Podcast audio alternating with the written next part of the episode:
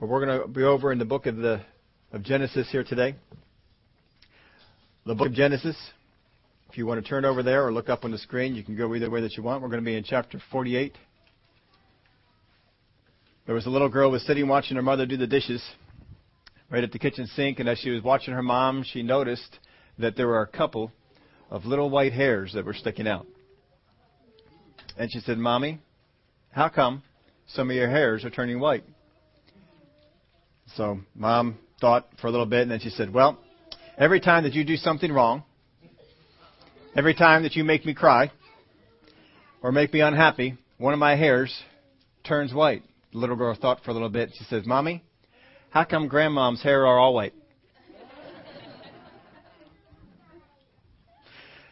Oh, when Revelation comes, huh? Revelation is that time when all of a sudden the things that we see suddenly make sense. Revelation is a time when we've seen all these different things going on, but then all of a sudden, oh, I know why that is. That's Revelation. We were talking a couple of weeks ago on praying in the Spirit, and as uh, the, the week or two has gone by since then, some folks have been asking some questions and pressing into this, and so I thought we'd go back over that and just make sure that everybody's on the same page and under, understanding these things. I put in your outline this: seeing is not all bad. Our faith is based on what we see and understanding God's Word, but more wisdom and understanding awaits us in what waits to be revealed. God wants to reveal things to us, and down in our spirit, He has desired to reveal things to us regarding our life, regarding the Word, regarding of where we're going, regarding of what's ahead, regarding about who we can help, regarding about how we pray. He desires to reveal these things to us. Most of the time, He's waiting for us to either ask the question, as we saw two weeks ago when we looked at Daniel. And we saw that when he asked the question, hold on a minute, we're seventy years here. As soon as he asked, Gabriel was sent. Make him understand. And more information than what he had seen in the Word was given to him because he asked the question. Many times God is just waiting for us to ask the question or to walk in the revelation of what we've already been given. And when we do that, then He's ready to pour out more. I need, okay, you have this. I need to see you walking in this. When you do, all right, now more is going to be coming. And then we need to operate in it. We need to have our prayers based in it. We need to have our beliefs based in it, our expectation, our hope, our joy. All these things need to be based on the revelation of what God has given us. Over in the, the book of Genesis, chapter forty-eight, we referred to this two weeks ago when we were on this topic, but we didn't get into it. And just to review for you, praying in the Spirit, many times we look at praying in the Spirit and equate it with, with speaking in tongues. That if I pray in the Spirit, I'm praying in tongues.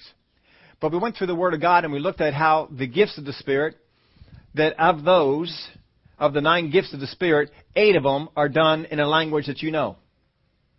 One is done in a language that you do not know, and that's the gift of tongues. But the other ones are done in a language that you know. And in the same way, the Spirit of God, when He helps us to pray, does not always have to just use a language that we don't know. Now, thank God for praying in tongues. Pray in tongues. Do that. We're not trying to belittle that or put that down in, in any way. Paul said, "I thank my God I pray in tongues more than you all." Didn't even say more than most of you. He said more than you all. So he understood the benefit of praying in tongues.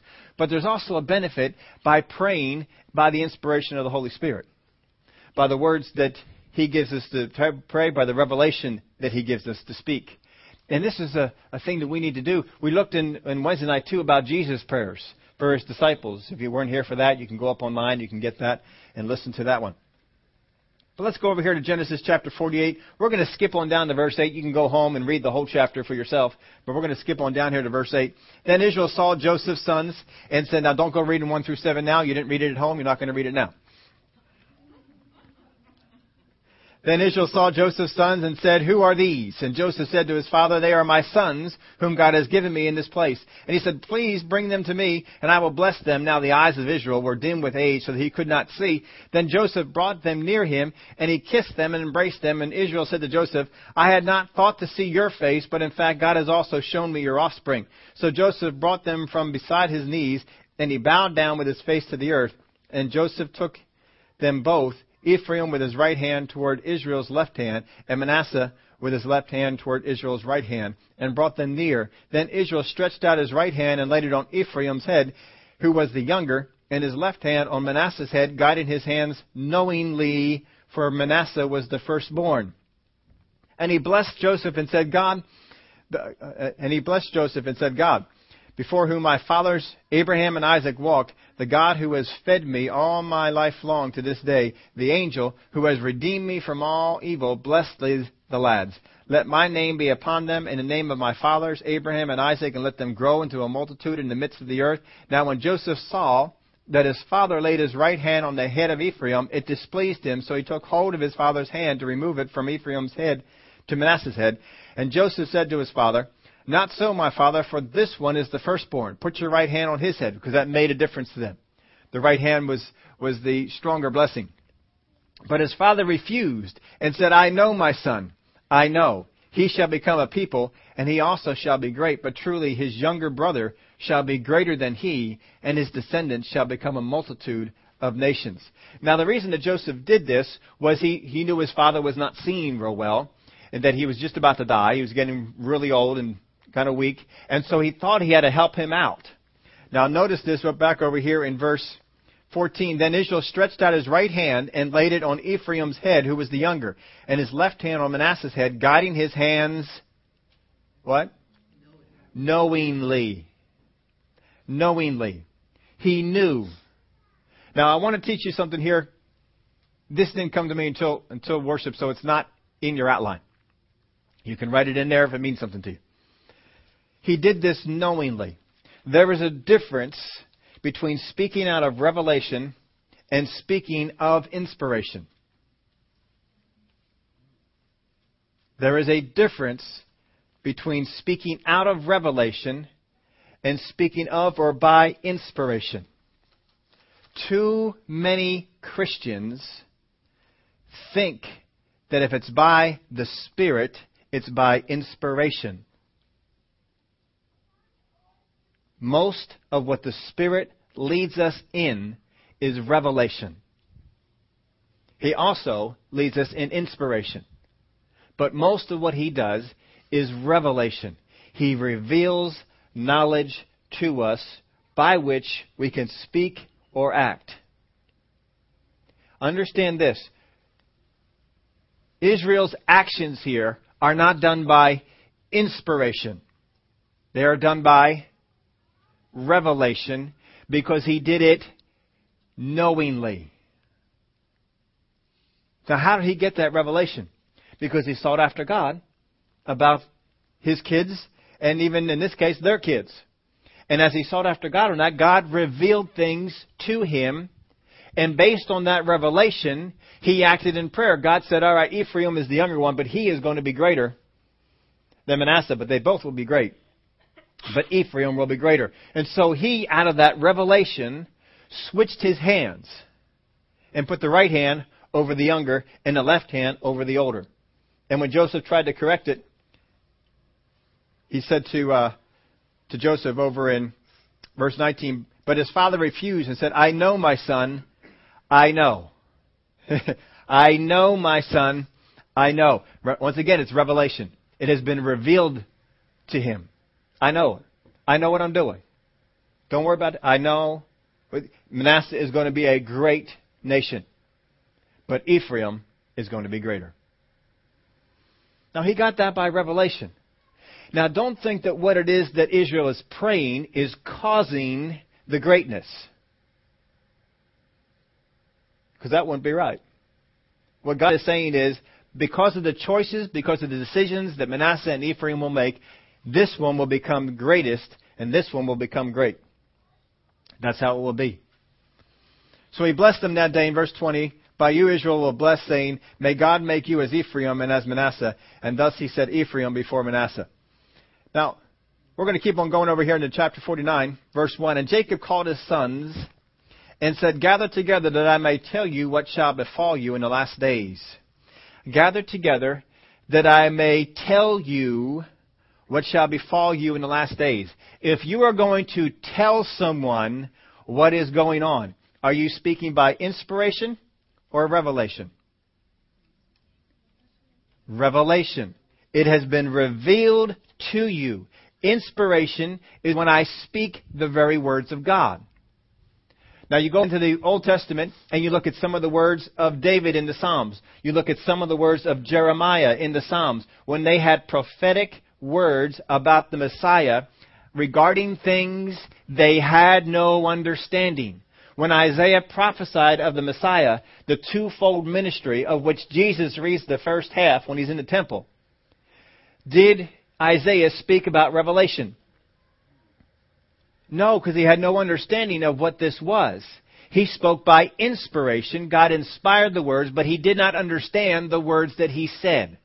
When Abraham spoke at, at the sacrifice and he said, God will provide himself a lamb, did he speak out of revelation or out of inspiration? It's out of inspiration because he did not know what he spoke. But it was fulfilled in that Jesus Christ was a lamb provided by God, when at the moment a ram was provided. He did not have the understanding of what he spoke, so his words became inspired. There is a difference between speaking out of what you know and speaking out of inspiration. Most of what we do in the area of prophecy, in the area of word of knowledge, is, is spoken by revelation. God has revealed something to us. Sometimes we step into the area of inspiration where I don't know what these words mean, and maybe sometime later on I'll come to know them. Now here's why, why I make that distinction and help you out with this. There are people or places out there that teach these things of prophetic prayer. And in that, they believe, well, I just get up there and pray it, and whatever I pray, it's just a prophecy, and it'll come about. They're trying to equate their words with inspiration, when primarily what they're supposed to speak out of is revelation. And then they treat the words that they say, well, I don't know, God had me say it, so it must have been for some reason. No, he doesn't take novices and, and walk them into a place of inspiration. He'll take a novice and give you revelation and let you speak on that. And you speak out of the revelation that you have. Because what happens is, and we've seen this in the Word of God, where some people take revelation and they get puffed up. Some people take revelation and they try and equate it with inspiration and they draw attention to themselves. And God says, well, can't use that one when they're, when they're doing this. Because God will not share his glory with another. So make sure you understand the difference between revelation and inspiration. Most of what we are going to do is in the area of revelation. Not all. God will sometimes inspire you. But sometimes I have a revelation of something and I speak it, but I mess up. Because my words weren't inspired. I got the revelation. I said it wrong. I did it in a wrong way. I didn't, oh, I I thought it was, okay, now I got it better. Now I can speak out of that. And correct it. Feel free to correct it. But don't equate revelation with inspiration. You don't have to do that. Jesus, or David would prophesy things about the Messiah. Je- Jesus himself even brought one of David's prophecies out. How is it that David calls the Messiah Lord if he's his son? Uh, I don't know. There's a difference between speaking out of revelation and speaking out of inspiration.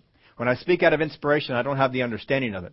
When I speak out of revelation, he gave me the understanding, and I speak out of that revelation to help those that are around. What Israel is doing here in this blessing is he is speaking out of revelation. God has revealed to him what will be coming, and he has spoken out of it. So, and Jacob called his sons and said, gather together that I may tell you what shall befall you in the last days. Gather together and hear, you sons of Jacob, and listen to Israel your father. Reuben, you are my firstborn, my might, and the beginning of my strength, the excellency of dignity, and the excellency of power. Unstable as water, you shall not excel, because you went up to your father's bed, then you defiled it. He went up to my couch. Simeon and Levi are brothers. Instruments of cruelty are in their dwelling place. Let not my soul enter their counsel. Let not my honor be united to their assembly. For in their anger they slew a man, and in their self-will they hamstrung an ox. Cursed be their anger, for it is fierce, and their wrath, for it is cruel. I will divide them in Jacob and scatter them in Israel. The reason that their anger is counted as wrong and why it is an anchor to them and what's something that will hold them back is because their anger is based on self-will. In their anger, they slew a man. In their self-will, they hamstrung an ox. The anger came out of self-will. If you have anger that comes out of self-will, it is wrong and it will guide you down the wrong path. And that's why he was saying about these folks. And he said, because of this, this is what's going to happen. Now, let me ask you this question. Can we overcome our past? Or are we always going to be the victim of it? Well, here that he's, he is depicting the past events of Reuben, of Simeon, and of Levi. And he has said some things about them that weren't so good. Well, God revealed to Israel that these three would not overcome their past, but would continue to make decisions based upon the same thing that they made the decisions out of those for. And they wouldn't grow in revelation or grow in anything else. Now, he says here that I will scatter Simeon and Levi, scatter them in Israel. That was the prophecy, not prophecy, but that was, he, he's speaking out of understanding, speaking out of revelation. He says, you're going to be scattered over the face of Israel. Now, for Simeon, uh, it wasn't a good thing, it was a bad thing. For Simeon, I wrote down some numbers here. They were the weakest numerically of the twelve. In Numbers twenty-six and verse fourteen, a shared allotment of land the, with Judah in, in, in uh, Joshua chapter nine, verse one. They were the weakest numerically. Of all the twelve tribes, they had the fewest in number. One fact about them said the tribe of Simeon became small during the wilderness wanderings. They started out from Egypt being the third largest tribe. You'll find that in Numbers chapter one and verse twenty-three.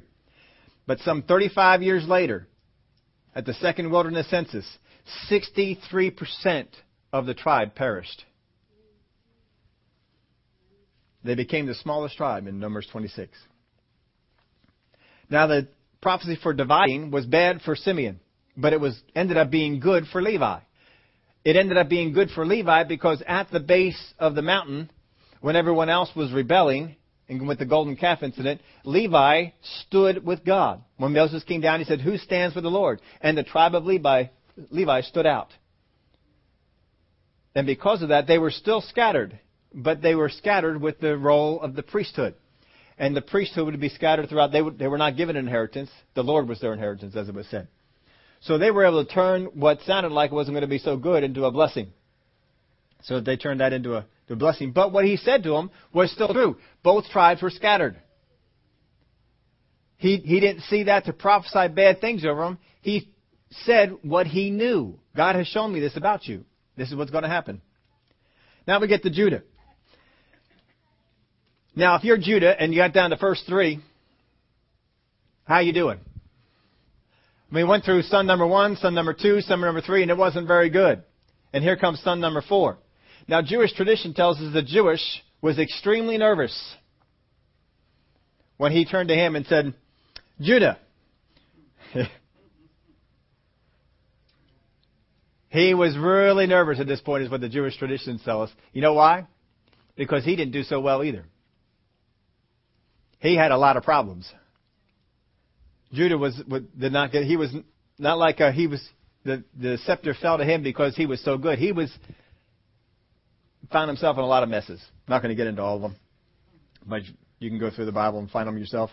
But not so good. But Judah, you are he whom your brother shall praise. Your hand shall be on the neck of your enemies. Your father's children shall bow down before you. Judah is a lion's whelp. From the prey, my son, you have gone up. He bows down, he lies down as a lion, and as a lion, who shall rouse him? The scepter shall not depart from Judah, nor a lawgiver from between his feet until Shiloh comes. And to him shall be the obedience of the people. Bind his donkey to the vine, and his donkey's colt to the choice vine. He washed his garments in wine, and his clothes in the blood of grapes. His eyes are darker than wine, and his teeth whiter than milk. Now what this is talking about here is that Judah would be the ruling tribe. That out of Judah, the scepter would never depart. That Judah would always be the ruler. Now, here's what is interesting about this verse. He is speaking out of revelation out of what God has shown him for the future. He's speaking about that. But when God went out and picked a king, who did he pick? Saul, who was a tribe of? Not Judah. Now, isn't that interesting?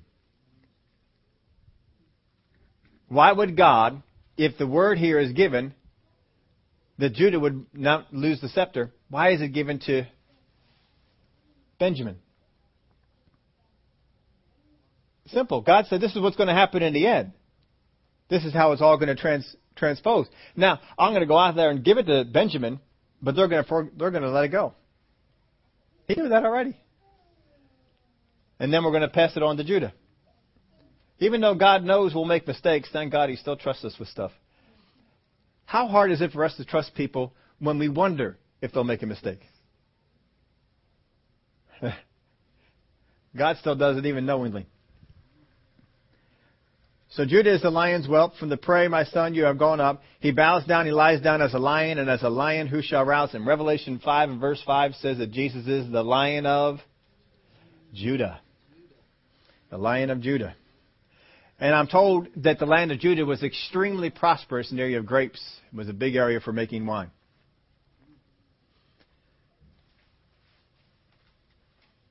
Now, Shiloh is a term that is uh, used in regard to Messiah. The leadership prophecy here took some six hundred forty years to fulfill in part of, uh, of, of David reigning. Now, he didn't speak it as a prophecy. He spoke it as what he knew. We look at it as a prophecy because it hadn't happened yet. But he's speaking out of what was revealed to him was going to happen with these kids. So six hundred forty years for David to fulfill and to take the scepter, and almost sixteen hundred years until Jesus became the Shiloh. Well, let's go on. Now, from here on out, Israel is going to skip the birth order. He's gone through one, two, three, four in the birth order. He now skips the birth order, and he jumps on over here to Zebulun.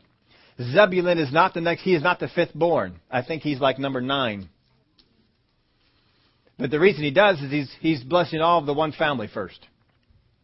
All of Leah's kids, I guess, first off. So, he, verse thirteen. Zebulun shall dwell by the haven of the sea. He shall become a haven for ships, and his border shall adjoin Sidon. Now, he's just speaking out of what he's seen about these guys. Can you imagine, though, praying for your kids to such a point that God gives you, this is what's going to happen centuries down the road. This is where they're going to go. This is where they're going to be. This is where they're going to live. This is what they're going to do.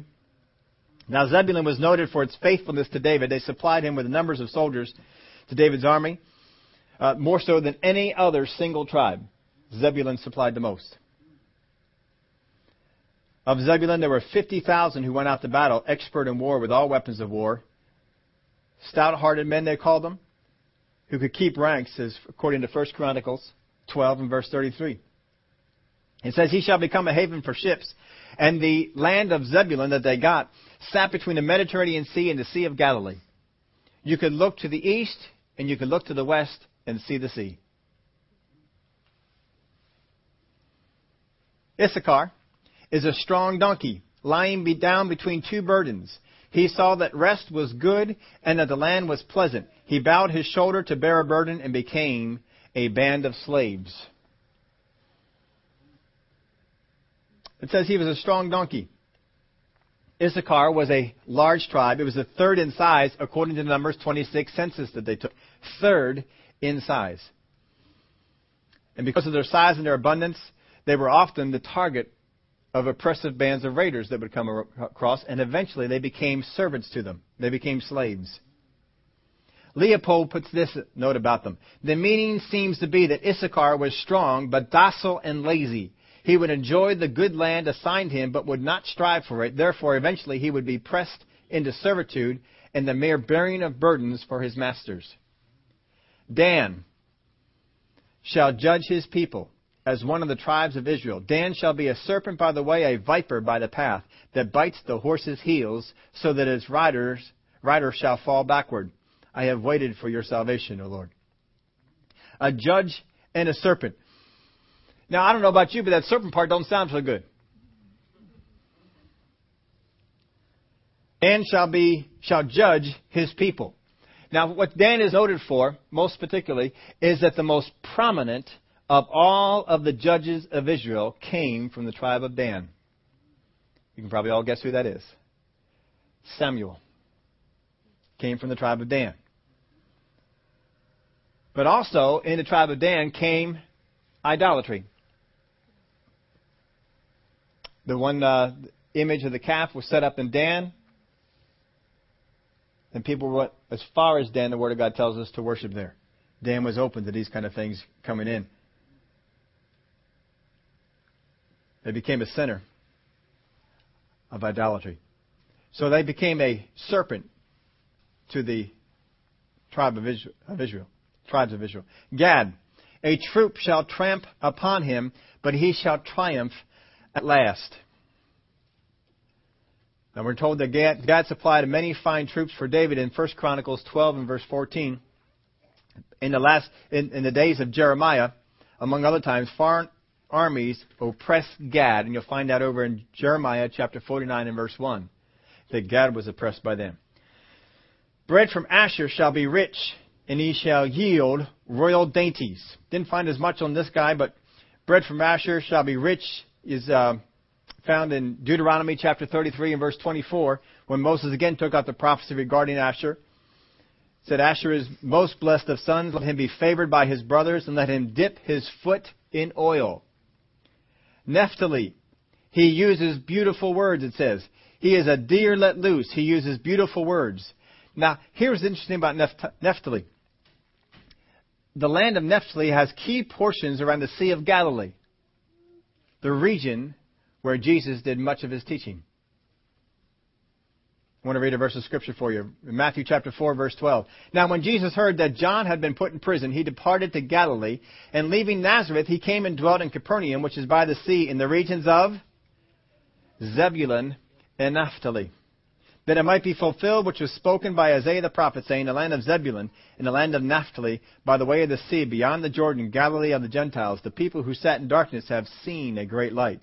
And upon all those who sat in the region, the shadow of death, light has dawned. Now Joseph.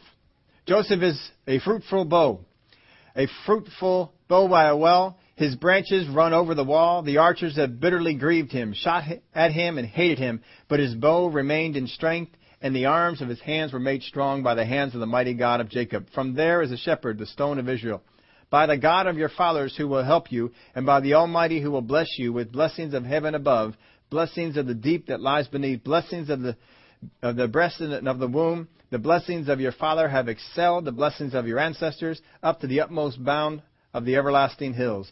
They shall be on the head of Joseph, and on the crown of the head of him who was, who was separate from his brothers. Now what this is, is, is mostly a depiction of where Joseph has come from. Not so much where he's going, simply because he's already spoken over Ephraim and Manasseh.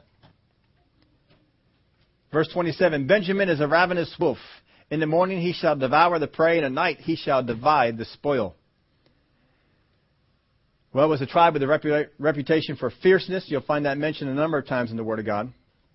You can look at Ehud in Judges chapter three, verse fifteen to twenty-three. Saul, of course, the life of Saul, how ruthless he was. Paul came out of what tribe? Benjamin, and you can see the cruelty of Saul, or of, uh, he was Saul then, before he was Paul. You can see the cruelty that he had towards Christians and the murderous rampages that he went on. In Judges nineteen and twenty, you can also see some more accounts of this working in the, uh, coming about in the life of Benjamin. And so what he does was he speaks out of things that were revealed. Out of things that were revealed. I wanted to read this verse of Scripture to you too. It's not in your outline. You'll have to pull this up on your own if, or write it down for yourself. And I didn't write down the uh, title. I think it comes out of John fifteen, verse... Let's go with uh, verse, um, well, I had it right there. Verse fifteen, I think it is. Nope, I had to go before that. Go to verse twelve. I still have things to say to you, but you cannot bear them now. However, when He, the Spirit of truth, has come, He will guide you into all truth, for He will not speak of His own authority, but whatever He hears, He will speak, and He will tell you things to come. He will tell you things to come. I still have many things to say to you, but you cannot hear them now. Why can I not hear them now? Because things have not been revealed. However, when He, the Spirit of truth, has come, He will guide you into all truth. When He, the Spirit of truth, has come, He will guide you into all truth. That's Revelation. He's going to reveal things to you. For He will not speak of His own authority, but whatever He hears, He will speak, and He will tell you things to come. He will reveal things to come to you. He will reveal things that are yet to come, and He will re- reveal them to you. Now, why does He do this? When you get to a point when you are ready, He wants to reveal these things to you, that you either base your life out of it, that you base your prayers out of it, that you speak your prayers from it, that our prayers are in the Spirit, because the Spirit has given us revelation, and I speak in, in my prayers, I speak out of that revelation that He has given us. Now, you'll speak this in prayers, you'll speak this in words of encouragement. God will reveal things to us. God will reveal things to us. Now, as we were going along in, uh, in this here today, God revealed something to me, and it was for a particular person, and that was for Peter. That the Word of God is growing inside of you. And because of that, as it grows, it will draw attention. But he gave me an example that you'll understand. In the same way as in football, you gain attention if you're one of the better players. You notice the time when they, they hand you the football and you have the football, all attention is on you. But you know you're a good player when all attention is on you when you don't have the ball.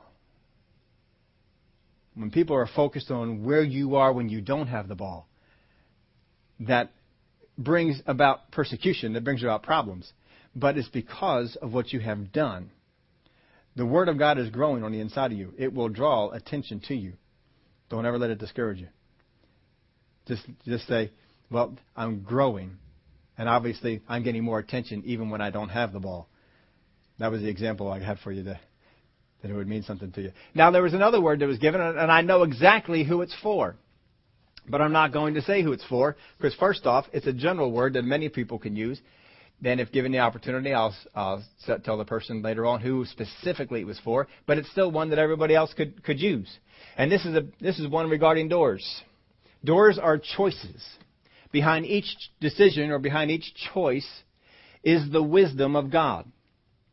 Or behind one of those doors is the wisdom of God. Behind the other door or doors are wisdoms that are based upon other things.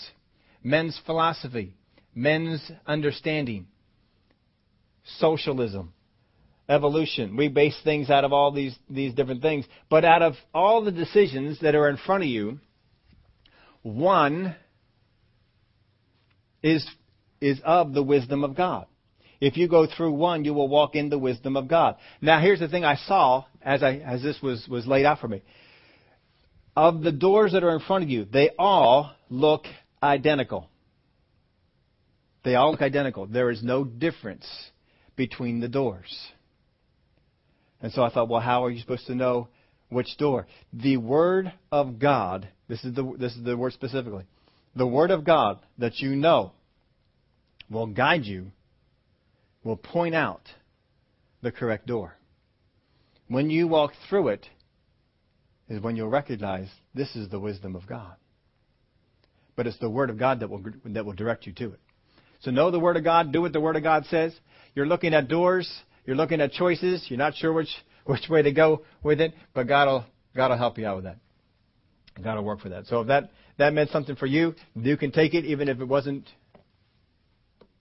the person in particular that I had in mind when that came. Turn over to Luke chapter two and verse twenty-two. Luke chapter two, verse twenty-two. Now when the days of our purification according to the law of Moses were completed, they brought him to Jerusalem to present him to the Lord, as it is written in the law of the Lord. Every male who opens the womb shall be called holy to the Lord, and to offer a sacrifice according to what is said in the law of the Lord, a pair of turtle doves or two young pigeons. I didn't look this up again. I was going to look up the actual law, but I believe this is what was given for a poor house. That a, if they were not poor, that they were to give something else, but they were bringing what was of the poorhouse. Now, what was interesting was they are not poor at this time. How do we know that? Because a couple of uh, wise men headed on down there and gave gifts, gold and myrrh and all sorts of other stuff, which means to me, this is what it tells me, Joseph and Mary took the money that the, the people brought, the gifts that they brought, and set it aside. And that's what helped Jesus get going in his ministry. What discipline. To have set that, they brought this for the for what he would be doing. And as far as we know, Jesus never lacked for money in all the things he did in ministry. But they brought a pair of turtle doves and two young pigeons. And behold, there was a man in Jerusalem whose name was Simeon, and this man was just and devout, waiting for the consolation of Israel, and the Holy Spirit was upon him. And it had been what? Revealed. Reveal. Primary operation of the Holy Spirit is to reveal things to you. And it had been revealed to him by the Holy Spirit that he would not see death before he had seen the Lord's Christ. Now, if you got this revelation, you will not die until you see the Messiah. Would that change your outlook on life? Would that change your outlook on death? It surely would. You'd laugh at the face of death. I haven't seen Messiah yet. I'm not dying. Can you imagine having that revelation that God came to Simeon and said, you will not die until you see him? Now, I don't know exactly how old he is right here, but it says he's old. So I believe that he's old. Now, old people have lived life a long time and probably had opportunities to die. Probably had opportunities in which life or death was, either one was a possibility. I wonder how he looked at that.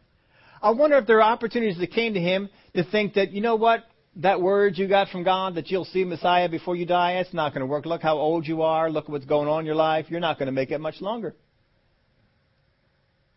Would you possibly see a scenario where he is tempted to think, well, I guess maybe I misunderstood God. I guess that wasn't really what he was saying to me after all. And, well, I just shouldn't be keep holding on to them. It's been a lot of years I've been hanging on to this and no Messiah. It had been revealed to him by the Holy Spirit that he would not see death before he had seen the Lord's Christ. So he came by the Spirit into the temple. I don't see the Word of God describing too many people as coming by the Spirit into the temple. Most of them just walked. But it says that by the Spirit he came to the temple. Now that tells us that there's something a little bit different about how he's coming into the temple compared to how everybody else is coming into the temple. And I don't know if it was revealed to him that he would see the Messiah in the temple. Maybe he just assumed with his, what he was doing that he would see them there, whatever it was. But it seems like he comes to the temple with a spring in his step. He's just, oh, go to the temple today. Maybe today is a day that I see Messiah. Oh, I don't know if he was thinking that every day. No? Take a look at this. So he came by the Spirit into the temple, and when the parents brought in the child Jesus to do for him according to the custom of the law, he took him up in his arms and blessed God and said, Lord, now you are letting your servant depart in peace according to your word. Instantly, Simeon knew. This is him. How do you know that unless you're looking for it? He's looking all every child that comes up. Is this the one? Is this the one? Is this the one? How many of you, after many years, might have worn out from that? Well, you know, you just tell me when they're here. I'm just going to go about stuff and do things. You just tell me when they're here. No, he had that revelation. You will not die until you see Messiah. Now, if he's going to give him this revelation, what do you think God is into? You know, just, oh, F Y I. Just to let you know. No. If he's telling him, you will not die until you see Messiah, what would your next question be? What am I to do when I see him?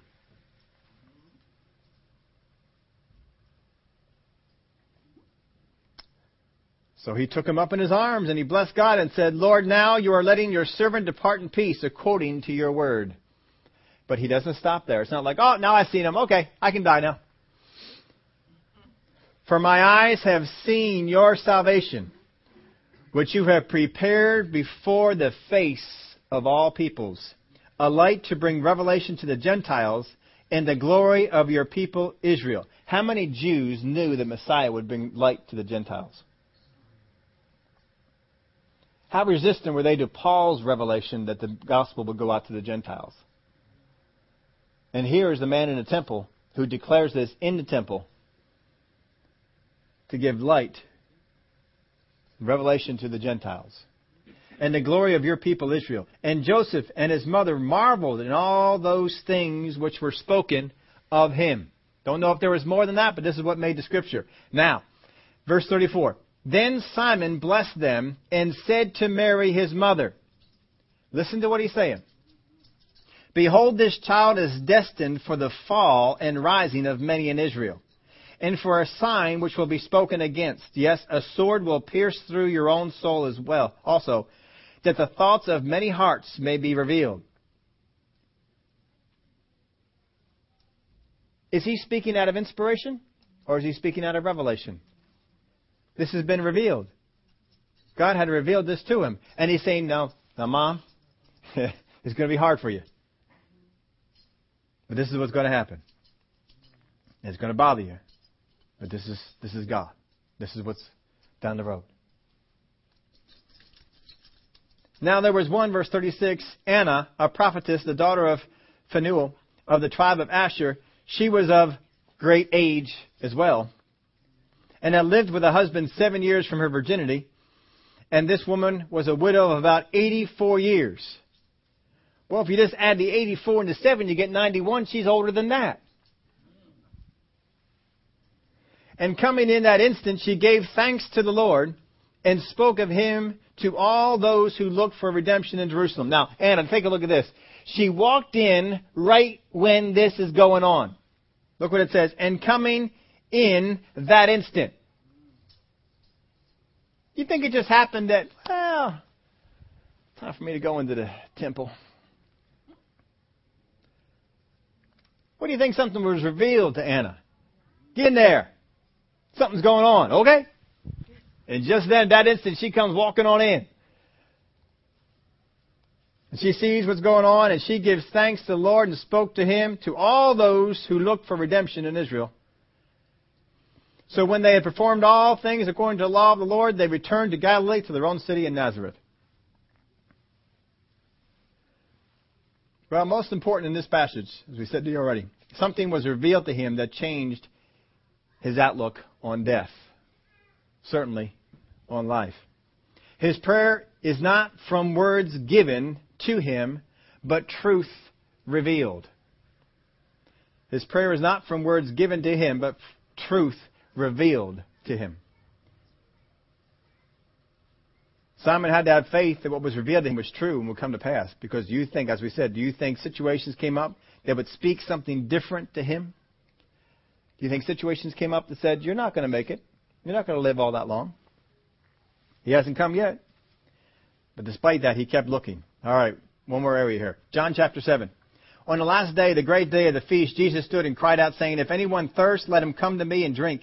He who believes in me, as the scripture has said, out of his heart will flow rivers of living water. But this he spoke concerning the Spirit, whom those believing in him would receive, for the Holy Spirit was not yet given, because Jesus was not yet glorified. He says, go back to verse um, thirty-eight, he who believes in me, as the Scripture has said. He is not giving a direct quote from Scripture. You look at several Scriptures in the Old Testament that talk about this, Isaiah fifty-eight eleven being one of them, but none of them are a direct quote. He is saying that the Scripture has said, the Scripture has taught this. Out of his heart will flow rivers of living water. Out of your heart, out of your spirit, will flow rivers of living water. But this he spoke concerning the Spirit, whom those believing in him would receive, for the Holy Spirit was not yet given because Jesus was not yet glorified. So he's saying the Holy Spirit is going to connect with your spirit, and out of you, out of your heart will flow rivers of living water. Rivers of living water. How many of you ever heard religious people speak stale water? It's not living water, it's stale.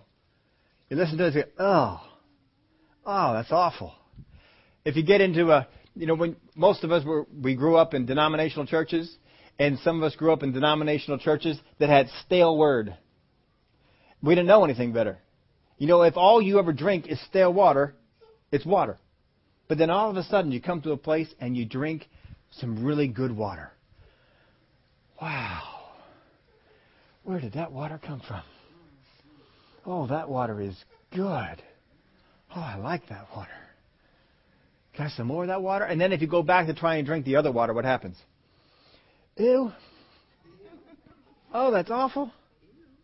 We used to use this technique for, for a short period of time. I used to sell these uh, water purifiers. And the whole thing was you go into the house and you set it up. And the The uh, the deal was that you poured some of the water out of the water purifier, and they always said you have to do it this way. You must use a styrofoam cup. Must use a styrofoam cup. Do not use a glass. Do not use a plastic. Do not use anything else. Use a styrofoam cup. Still don't know what exactly it was, but I know it worked better with a styrofoam cup than any other. And so you see, you take a styrofoam cup, and you first off give them water that comes from the water purifier. And so, you know, we fill up the cup with the water purifier, and then they drink it. And they, you know, we tell them things like, now water's not supposed to have any taste, flavor. It's supposed to be, you know, tasteless and all this, any odor. And we first, before they, we taste it, we say, smell it. You smell anything? No, don't smell anything at all. Good, all right, now taste it. They taste it. Good, now, now drink some more. And we'd have them drink a little bit more. And then we'd, uh, we'd get another cup. And we would fill it with water that came from their tap. The stuff they had been drinking all along. And we say, now smell this. Oh, I never noticed that before. Now taste it. They taste it. Oh, that's horrible. And you'd sell them a water purifier. You know why? Because as long as you are used to tasting the same water, it didn't change anything. They said it won't work if you haven't tasted their water first and then yours. You have to wash out their expectation. You have to wash out their mouth with something clean and then give them the old water. And then it will have the, the desired response. I was amazed at that, what that was. But that's what this is about. Living water. That we've been, we, we had grown up. We've been drinking stale water, stale water. But that's all we knew. How many of y'all know those people who still go to church and get stale water? And you think, how can you do that? That's awful. And then sometimes, you know, they have something going on. They want family to come on in, and you go on over to the stale water church. And you sit in the stale water church, and you listen, and you go, oh, dear Lord, how much longer is it going to be? Oh, man, it's only been twenty minutes. It feels like it's been two days. And you're trying to get going. You're trying to move along. And then finally, oh, oh, we're out. Oh, man, that was horrible. Oh, that was terrible. Oh, I can't believe that they do stuff like that. Did you hear how they were praying? Doubt and unbelief. Oh, man, doubt and unbelief all through those prayers. I've never heard such doubt and unbelief in prayer. Oh, and you, and you hear how they, they taught about that scripture? What is scripture? There wasn't any scripture in their day. And you got all that kind of, and you come out with all that, but you didn't have that before, did you? You didn't know any of that before. It's like, oh, look at this. Jesus is saying, living water is coming. And when you get a taste of it, oh, it's going to be good. Folks, we, we believe that we're feasting on the living water of the Word of God. But the Spirit of God wants to bring you into even greater amounts. He wants you to have rivers of living water flowing out from you. Not that you just become a receiver of living water, but that it flows out from you. How does living water flow out from you unless you open your mouth? Jesus equates the living water that he has with the words that he speaks. We need to have the word that's on the inside of us come out of our mouth and speak the living water and let that all become rivers of living water that flow out from us. And, and it's a river. It's not going to run out of water. You can keep on giving more and keep on giving more and keep on giving more. But what happens to a river if you stop it up? Everybody say this. Bad things. Bad things. It's bad things when you stop up a river. You don't want to stop up a river. A river is meant to flow. Let the river flow. There's a song about that. Got to let it flow. So out of his heart shall flow. They are supposed to flow, not spurt. Flow. It's a continual flow. Rivers of living water. Look at John four, verse fourteen. But whoever drinks of the water that I shall give him will never thirst, but the water that I shall give him will become in him a fountain of water springing up into everlasting life.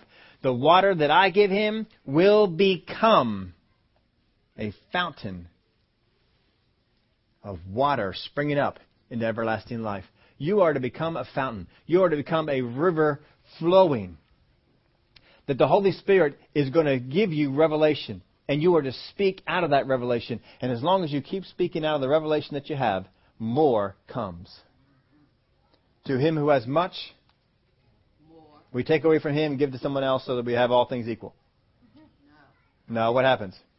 To him who has much, more will be given. Tell that to some of the people in government. To him who has much, that's God's way. To him who has much, more will be given. Why? Because you've been faithful with much. If you've been faithful with much, you'll be faithful with more if I give you. If you haven't been faithful with a little bit, why should I give you more? Now, Psalms forty-five, verse one. I want you to look at this scripture. Psalm forty-five, verse one. My heart is overflowing with a good theme. I recite my composition concerning the king. Look at this. My tongue is the pen of a ready writer. My tongue is the pen of a ready writer. Is your tongue the pen of a ready writer? Or are you afraid to speak? Revelation verse nineteen, verse ten. Or chapter nineteen, verse ten. And I fell at his feet to worship him, but he said to me, see that you do not do that. I am your fellow servant and of your brethren who have the testimony of Jesus. Worship God, for the testimony of Jesus is the spirit of prophecy. The Word of God, folks, the Holy Spirit wants to reveal the Word of God to you. He wants to reveal things about the future to you. He wants to reveal things in prayer to you. He wants to reveal things for people that you can pray for. He wants to reveal things about your life. He wants to reveal things about your kids, as in the case of Israel with his twelve sons and even the two grandsons. He wants to reveal these things to you so that it shapes your prayers, so that it affects the things that you say. He wants you to pray by the inspiration of the Holy Spirit, not just to go off in another tongue that you do not know, but to speak out of that revelation. That you are going to pray to God and then go and study or listen to the Holy Spirit, and He's going to give you revelation on a thing. And then you take that revelation and you tie it into your prayers. Too often, folks, we're learning the Word of God, but our prayers are staying the same. It should not be that way. As I learn the Word of God, my prayers should change. Some of us are still praying for the same thing we prayed in doubt and unbelief ten years ago. And we're still in doubt and unbelief about it. But we believe that we're growing in the Word. But it's not affecting the things that we're praying. There are some times I need to come to God and say, Father God, I've been praying that wrong. I shouldn't be doing that. That's not a thing that I should be praying for. I need to pray it like this. That's the thing I should be speaking to. I've got revelation on this now. I've been praying and asking you for this, but this is the situation I am to speak to. I'm sorry. Forgive me for that. I'll speak to this thing from now on. I won't bother this in prayer. We'll spend our prayer time on the things that you told me I'm supposed to be praying about.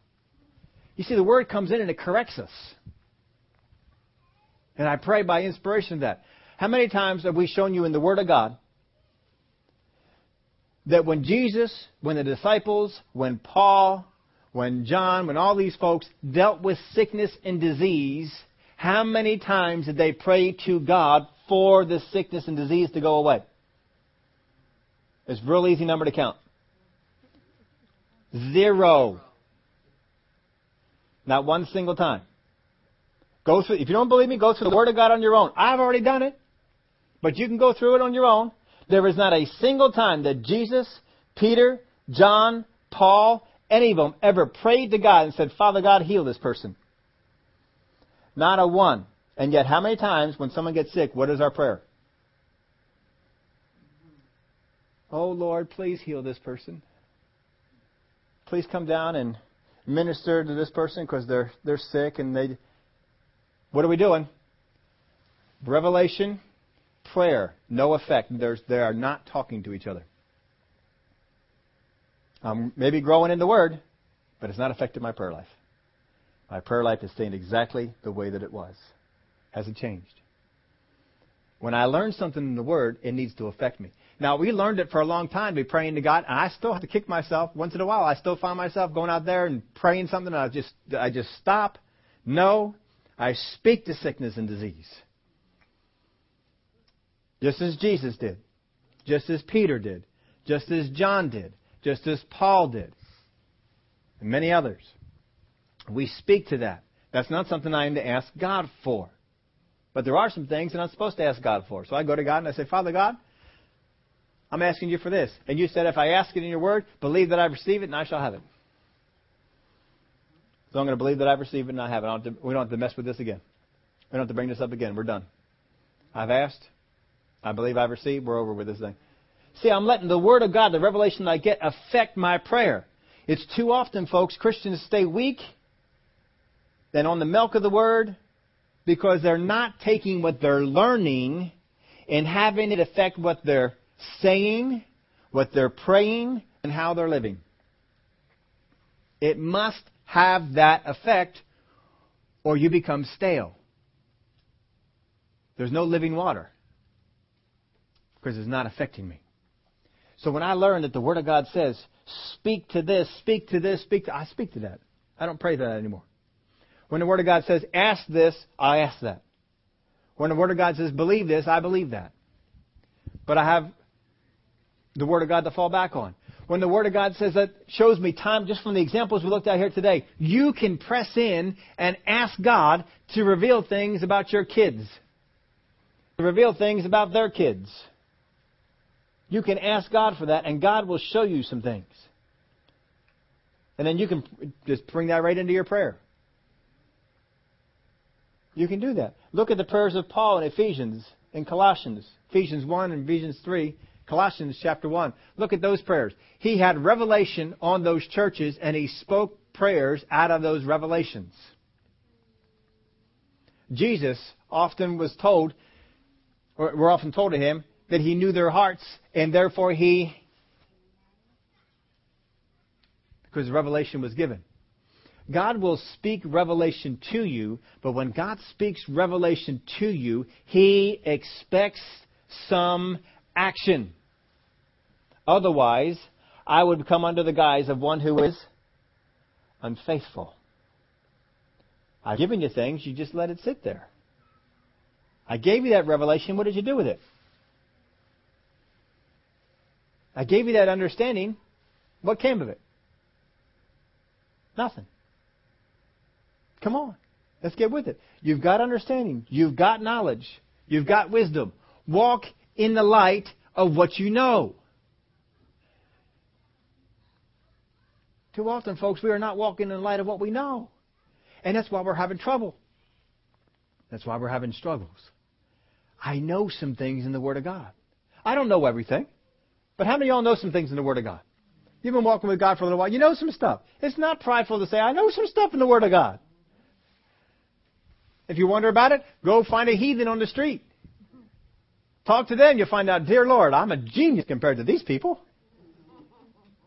Oh, man. You know, I don't know about, I, I, I don't watch the news to hear this, but I heard some um, uh, YouTube clips or some kind of, uh, you know, people were, were showing some things about those folks that are in the uh, Occupy group. My word. Ignorance, as Brother Hagin would say, ignorance gone to seed. I cannot believe that people that ignorant can get up in the morning and brush their teeth. Get a shower. Unbelievable. I've heard some of the things these people were saying. It's like, are you serious? You really think this? This is really how your mind works? You think other people are just going to work hard so that you can go to college for free? Really? You think that you ought to just sit at home and eat bonbons? And people will pay for your food, your education, and give you money to sit at home? Really? This is what you think? Based on, I heard one person say, based on what? What, what, what makes you think that that should happen? Well, I don't know. I just, it seems decent. Anyway, you talk to some heathen about the things of God, and folks, you are a certified genius. You know some stuff. Don't ever look at yourself in the mirror and say, I don't know enough about the Word of God to do anything. Yes, you do. You'll put some people to shame for what you know. So operate in the light of what you know, and more light will come. Operate in that light. See, sometimes, I'll give you an example. How much time we got? Say that God gives you a revelation on someone in your family that you've been praying for. Cousin, uncle, whatever. Aunt, I don't know what. Just somebody in your family, not real close, but somebody in there. You got the word of whatever was going on. And as you were praying for them, God gave you revelation about their life. Well, they need to fix this, this, and this in their life. And what do you do with it? One, you don't go there and say anything to them. Two, the next time a need comes up for that person, you immediately go to God. Oh, God, please help this person out in this thing. I'm not letting revelation affect me. One of the stories Brother Hagin told us, I, I love this story. It was it was good. It was about a particularly healing evangelist. I like the story because of what it taught us about God. Particular healing evangelist, I could say his name, you would know him. Most, some of you would know him. He was uh, from, from long ago. And uh, the Word of God came to him and says, you need to go and tell this brother he needs to judge himself in three areas. And one was money. One, I think, was pride. And I don't still don't remember what the third one was. But there were three areas. He said, you need to judge yourself in those three areas. And two years later, Brother, I think Hagin had even forgotten and he'd given him the word. There was a, a meeting of a bunch of the people from the Word of uh, Healing or whatever the group that was there. And they said, Brother so-and-so is sick and in the hospital. We need all, can we get all the ministers to come on up here and we're going to pray for Brother so-and-so. And so Brother Hagin got out of his seat. He was all the way in the back for some reason. Got all the way out of his seat, came all the way up to the front, put his first foot on the step to go up on the stage and be up there with all the rest of the ministers. And immediately God said, why bother praying for him? He didn't judge himself. He'll be dead in whatever, I think three days or whatever it was it was going to be. Brother Hagin turned right around and walked back to his seat and sat down next to his wife. His wife leaned over to him and said, what did God say to you? He said, how do you know that God said anything to me? He said, I could, she said, I could tell. God said something to you. What did God say? He said that he didn't judge himself and he'll be dead in whatever number of days. Sure enough, he was. Now, why would we go and, and bother praying in a situation like that? You see, revelation has to have an effect on what we pray. But too often we just, well, we'll just pray and see what happens. No, don't just pray and see what happens. Prayer is a powerful thing. It's a powerful thing, but you take a powerful tool and put it in the hands of a novice, and they won't use the power that's there, or they'll use the power in a wrong way and hurt somebody. Prayer is a powerful thing, but we're just throwing things up against the wall. Well, let's just see if this has any effect. Well, I just, you know, I just pray and see what happens. No, let the revelation of the Word of God affect the way that you pray. Let it change the way that you pray. And instead of praying an hour on a thing, you can pray in two minutes and be done. Because you prayed based on revelation. You prayed based on what God showed you. And that'll be effective. The Word of God doesn't say the prayers of a righteous man will avail much. It says what? The effective, fervent prayer of a righteous man avails much. But too often, folks, we're stopping at righteous. Well, I'm the righteousness of God in Christ, so I'll bring this to God. Quit it. Get effective. Become effective. Get revelation. Let God reveal things to you and speak out of that. When you go to prayer, go to prayer with what you know. Pray the word that you know. And as you pray that word that you know, God is going to begin to share some other things and reveal some other things. And you can pray out of that. God is looking for people who will pray effectively. He's looking for people who will take the revelation that He gives and put it to work. But too often, folks, we're showing them Christians who, when we get revelation, well, that's in this compartment over here. And then here's my prayer life over here. Oh, this is good. We put this on this side. And we pray out. No, you need to bring them together. Revelation feeds your prayers. Revelation should feed your prayers. It should change the way that you pray. Don't give in to the pressure of other believers. Well, we all need to pray for this. If you have revelation on it, stand up and say, no, we don't. That's not what the Word of God says. They may shoot you down. They may not talk to you anymore. That's fine. They did the same thing to Jesus. Did the same thing to Peter. Did the same thing to John. You'll be in good company. Stand up for what the Word of God says. And you, the worst case scenario is they don't involve you in unrighteous prayers, unscriptural prayers anymore.